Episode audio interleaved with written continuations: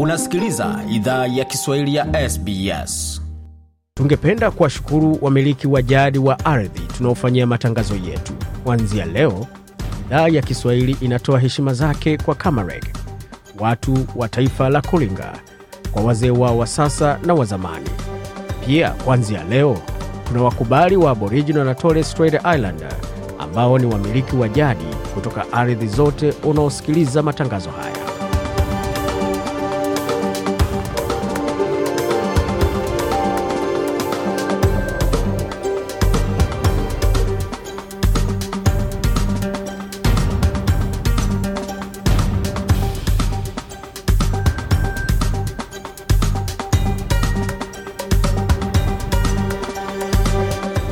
Jambo pote na karibu katika makala ya idhaa ya kiswahili ya sbs huko na migode migerano tukuletea makala kutoka studio zetu za sbs na mtandaoni.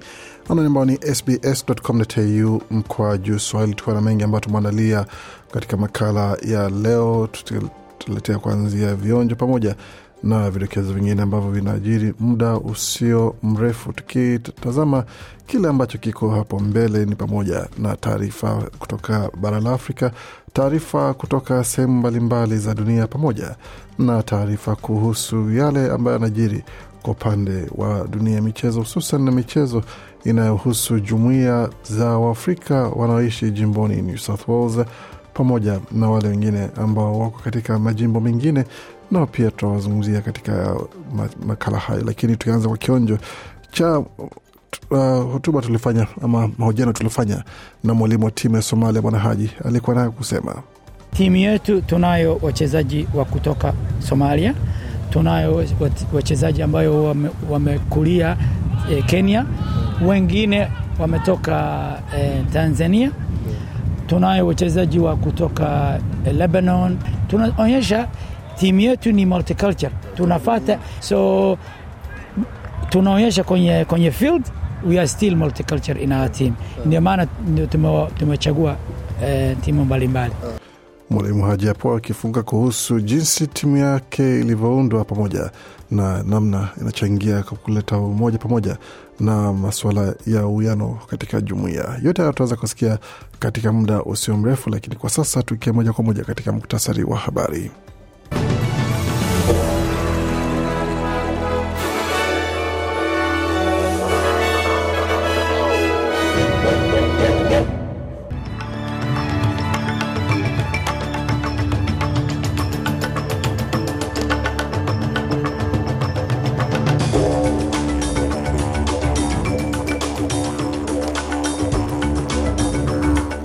muktasari wa habari mapema asubuhi ya leo. Tunazungumzia swala zima la mawaziri wa sita wa zamani wa waziri mkuu wa zamani wa australia.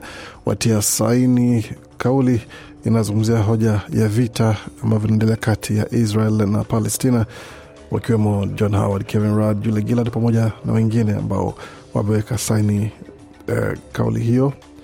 Vilevile taarifa imepatikana katika taarifa ambayo tumepokea ni kwamba wafanyakazi wa muda hawataki kuhamia katika kuwa kazi wafanyakazi wa kudumu wala hawatalazimishwa. Hiyo ni kwa mjibu wa kikao maalum ambacho kimefanywa cha shirika linalosimamia masuala ya kazini na kimataifa. Mambo si mambo ambapo idadi ya wakimbizi wa ndani katika jamhuri ya kidemokrasia ya kongo yafikia milioni 6.9 na kule katika ukanda wa mashariki ya kati netanyahu apuuza mito ya usitishwaji wa mapigano akisema lazima angamize wote ambao wanaenda kinyume cha ama wanajaribu kuhatarisha maisha ya israeli wakati kusafiri ni sehemu ya kazi yangu rais uh, ruto ajitetea baada ya kukabiliwa na, na shutuma kuwa anafanya ziara nyingi sana kuliko anavyobaki nchini na hapo baadaye ziara ya mfalme Charles wa Uingereza nchini Kenya yazua hisia tofauti, baadhi wakisema kwamba lazima aombe msamaha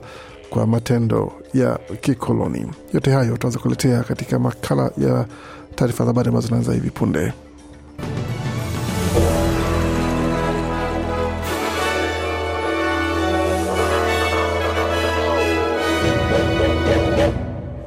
Wasikiza idhaa Kiswahili ya SBS ukiwa na migode migerano, na hii hapa ni taarifa kamili ya habari kutoka studio zetu za SBS Radio. Baraza la mawaziri pamoja na mawaziri Bill Shorten wamesema kwamba taarifa ambayo imetiwa saini na mawaziri wa sita wa zamani, waziri wakuu wa sita wa zamani wa Australia kwa vita dhidi ya Gaza, kimsingi inamulika msimamo wa serikali ya shirikisho. John Howard, Kevin Rudd, Julia Gillard, Tony Abbott, Malcolm Turnbull na Scott Morrison wameweka uh, kauli ya pamoja wote wakiomba kwa wa Australia wabaki pamoja na wabaki na, katika muungano wakati mgogoro huo unaendelea kusoka pamoja na kuendelea kutokota. Ta- Kauli hiyo pia ambayo imekosolewa na jumuiya ya Wapalestina wa Australia pamoja na wanaharakati hao wamesema kwamba waziri wa mawaziri mkuu wa zamani wamejiruhusu wenyewe wawe vitu ambavyo vinatumiwa pamoja na kuweza kupunguza hatari pamoja na ukiukwaji wa Israel wa sheria za kimataifa. Bwana Shorten hata hivyo ameeleza shirika la habari la Channel 9 kwamba taifa hili linastahili baki katika hali ya umoja, akisema kwamba huu ikiwa ni wakati mgumu sana kisiasa The last thing um, that this country needs is division based on the terrible scenes we're seeing in Palestine. Anasema kitu cha mwisho ambacho nchi hii inahitaji ni mgawanyiko kwa misingi ya matukio mabovu sana ambayo yanaendelea kule Palestina na Israel. Hamas inashinda katika nchi nchi hii ikiwa inagawanyika. Kwa hiyo nadhani kauli hii ya mawaziri wakuu wa zamani inakiri hicho na inaonyesha msimamo huo. Kwa hiyo nadhani inamulika hali na misimamo iliyo sahihi ya serikali ya Albanizi, alisema waziri mkuu wa zamani Malcolm Turnbull katika kauli yake. Na wafanyakazi wa muda mfupi wale ambao wana mikataba ya kudumu hawatalazimishwa kuweza kuhamia katika kazi ama mikataba ya kudumu, na hii ni baada ya serikali kukubali kuweka mabadiliko ya sheria zinazofanyia mageuzi sehemu za kazi. Mswada huo una lengo la kufunga mapengo ambayo yalikuwa anajaribu kuweka jaribio la kuboresha malipo pamoja na ulinzi kwa wale ambao wanafanya kazi za muda mfupi ama za mikataba mifupi na kuweza kutoa fursa kwa baadhi ya wale ambao katika mazingira kama hayo ya kikazi. Inajiri baada baadhi ya sekta zinazojumuisha sekta za migahawa, sekta za maduka za rejareja pamoja na sehemu zingine kuweza kuzua wasiwasi kuhusu wafanyakazi wa muda mfupi kulazimishwa kuwa katika kazi za kudumu ama kazi ambazo zina mikataba endelevu. Hii ikiwa ni kwamba wanahitaji kuwa na namna ya kuweza kufanya kazi katika hali ambayo tulivu pamoja na hali ambayo ita- itaruhusu kwamba mafao yao yanapotea. Stephen Ferguson ni mkurugenzi mtendaji wa shirika la Australian Hotels Association. Ameeleza shirika la habari la Sky kwamba waajiriwa wanaelewa kwamba serikali inachotaka kufanya ni kuwalinda na If you're a casual, it's very difficult to get a bank loan. If you're a permanent, it's a lot easier. Uh, Kama wewe ni mfanyakazi wa muda mfupi, ni vigumu sana kuweza kupata mkopo kwenye benki, ila kama wewe ni mfanyakazi wa kudumu, ni rahisi sana kufanya hivyo. Kwa hiyo kila ambacho tunahitaji kufanya ni kuisha kwamba tunaweka uwazi pamoja na serikali.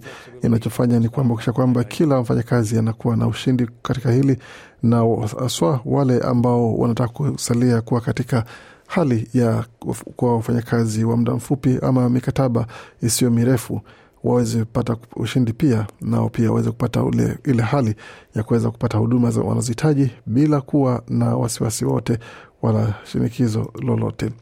Na tukiendelea na yale ambayo tumeandalia kutoka studio zetu, tutazame kile ambacho kinajiri, tukianzia katika swala zima la moto wa vichaka ambao unaendelea kukumba jimbo la Queensland, ambapo hali ni kama hii, ambapo wazimamoto wanajiandaa kukabiliana na mazingira magumu sana ya moto, ambapo wanaendelea kupigana na moto unaowaka katika eneo la Brisbane kwa wiki ya pili mfululizo. Walikuwa wamepata afueni kidogo Jumatatu ya jana tarehe thelathini Oktoba baada ya wafanyakazi ambao walikuwa wamechoka sana kuweza kudhibiti moto ambao ulikuwa katika eneo la Western Downs. Hii ikiwa ni kwa sababu ya mazingira ya hali ya hewa ambayo yalikuwa yamepungua kwa makali ya joto. Hata hivyo, hali tete ya moto itazuka tena mapema hii leo na inaendelea kuwa katika hali mbaya sana katika eneo la Darling Downs pamoja na Granite Belt ambako kutakuwa na moto mwingine manawaka katika eneo la Terra na kuweza ambao wanatishia nyumba pamoja na mali za watu. Moto tayari umedai maisha ya mtu mmoja pamoja na kuharibu na kuteketeza takriban nyumba hamsini katika wiki iliyopita, na hali ambayo inaendelea kuwa kulazimisha mamia ya wengine kukimbia nyumba zao. Hii ni mioto themanini ambayo kwa sasa inaendelea kuchomeka katika jimbo la Queensland, na kwa jumla kuna zaidi ya mioto mia tisa ambayo inakabiliwa katika jimbo hilo katika muda wa siku kumi zilizopita.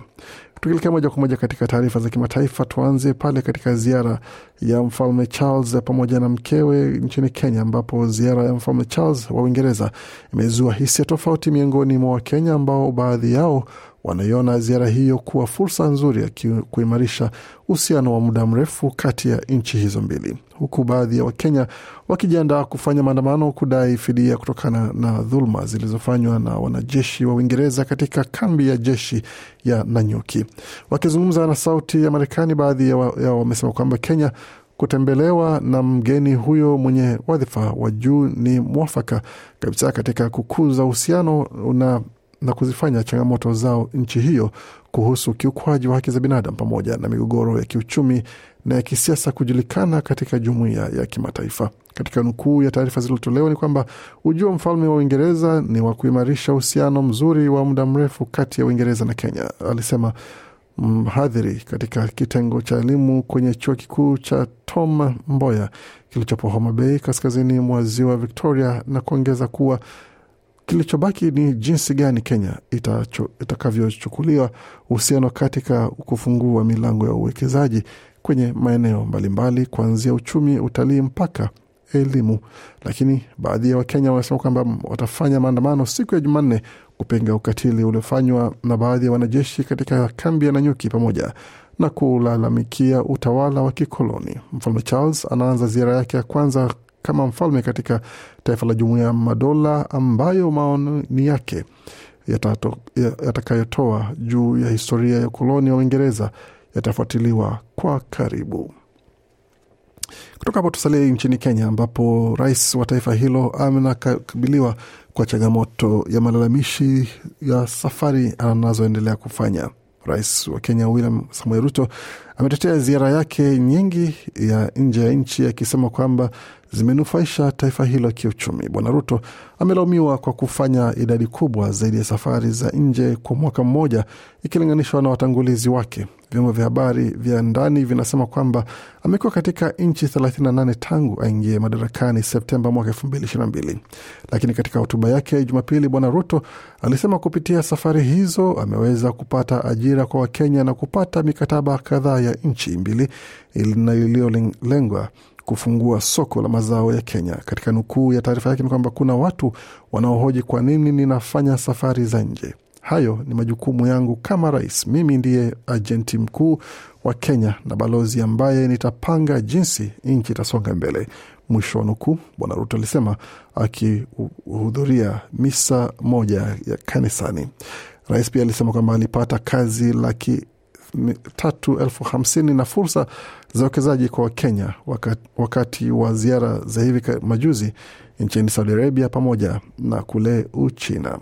Kutoka hapo tuelekee moja kwa moja katika taarifa zingine ambazo tumeandalia. Tutazame zile ambazo zinajiri na zile za kimataifa, ambapo waziri mkuu wa Israel Benjamin Netanyahu ametupilia mbali mito ya usitishwaji mapigano dhidi ya kundi la Hamas katika ukanda wa Gaza. Netanyahu amesema kama wito wa usitishwaji wa mapigano ni sawa na kuitaka Israel kujisalimisha kwa kundi la Hamas na kuafiki ugaidi na ukatili. Amesema hilo aliwezekani na kunukuu Biblia kwamba kuna wakati wa amani na wakati wa vita, na kwamba sasa ni wakati wa vita ili kuandaa mustakabali wa pamoja.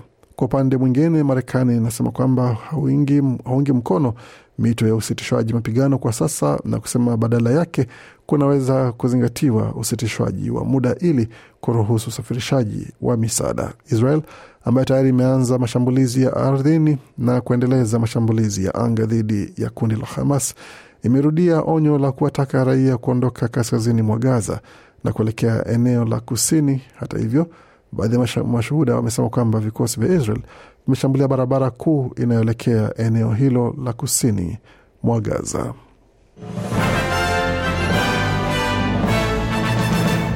waendelea kusikia idhaa Kiswahili ya SBS ukiwa na migodi migerano, tukaletea makala haya kutoka studio za SBS na mtandaoni anwani tukiwa ni sbs.com.au mkwa juu swahili, tukielekea moja kwa moja katika taarifa ambazo tumeandalia na zile zingine ambazo zinajiri muda mfupi ambao umefika kwa sasa.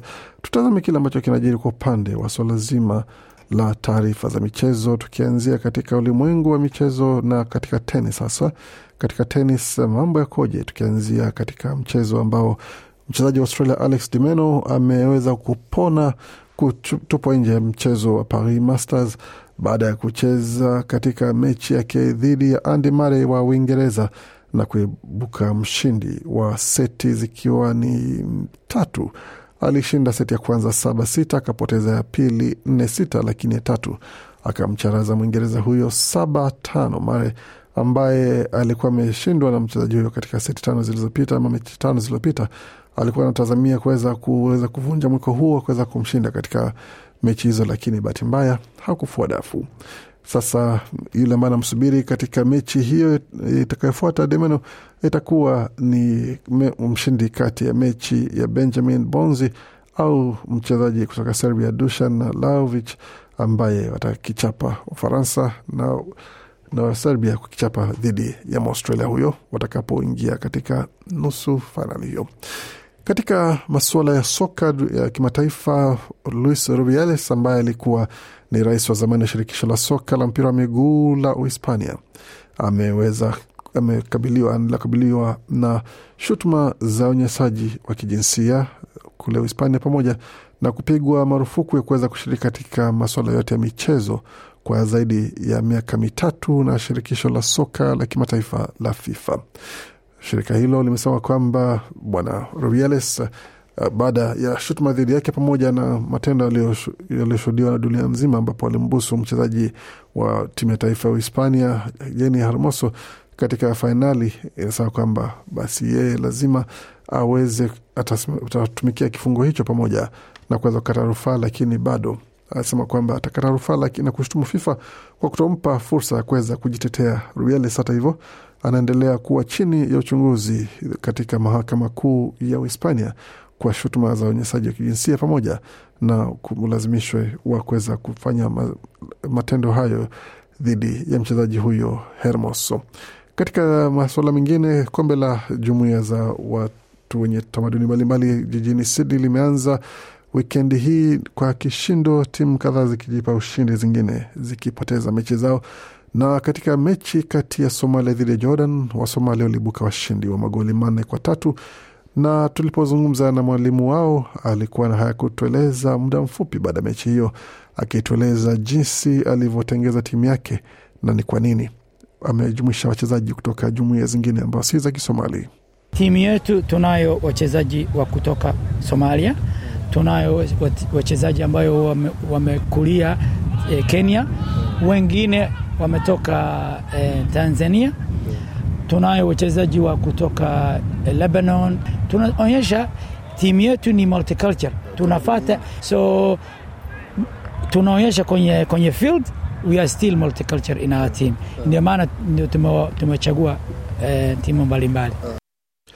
Mwalimu Haji hapo akifunga kuhusu jinsi timu yake ilivyoundwa na namna imeweza kumfaidi katika mashindano hayo, ambapo amepata ushindi katika kundi lake dhidi ya Jordan. Na sasa watakichapa dhidi ya Moroko ambao pia nao wameshinda mechi yao katika siku ya Jumapili, kuonyesha kwamba wote wawili hao wana alama tatu. Sasa mshindi kati yao atakuwa amepiga mguu moja nje ya kundi na mwingine atakuwa bado na kibarua cha kufanya katika mechi ya mwisho kisha kwamba anafuzu kucheza mechi zile za raundi ya kumi na sita.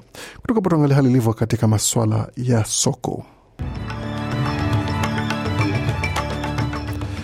Katika masoko dola moja Australia ina thamani ya senti 64 za Marekani, wakati dola moja Australia ina thamani ya faranga 1811 na senti 96 za Burundi, na dola moja Australia ina thamani ya faranga 1663 na senti 30 za Congo, wakati dola moja Australia na thamani ya faranga 782 na senti 79 za Rwanda, na dola moja Australia na thamani ya shilingi 2396 na senti 57 za Uganda, wakati dola moja Australia na thamani ya shilingi 95 na senti 88 za Kenya, dola moja Australia ikiwa na thamani pia ya shilingi 1590 na senti 95 za Tanzania. Katika utabiri wa hali ya hewa kwa sasa jijini Adelaide nyuzi joto pale ni 15.4, wakati Brisbane ni 29.1, Canberra zikiwa ni 16.6, Darwin 29.8 zinahusika pale, wakati Hobart ni 13.8. Tukielekea Perth nyuzi joto pale ni 17.5, wakati mjini uh, Melbourne ni 14.7. Mjini Sydney kwa sasa nyuzi joto pale zinaripotiwa ni kwamba ni 28 nukta ni moja. Kufika pone mwisho taarifa habari ambayo tumeandalia. Baki nasi kwa makala mengine ambayo anakujia kutoka studio zetu za SBS Radio.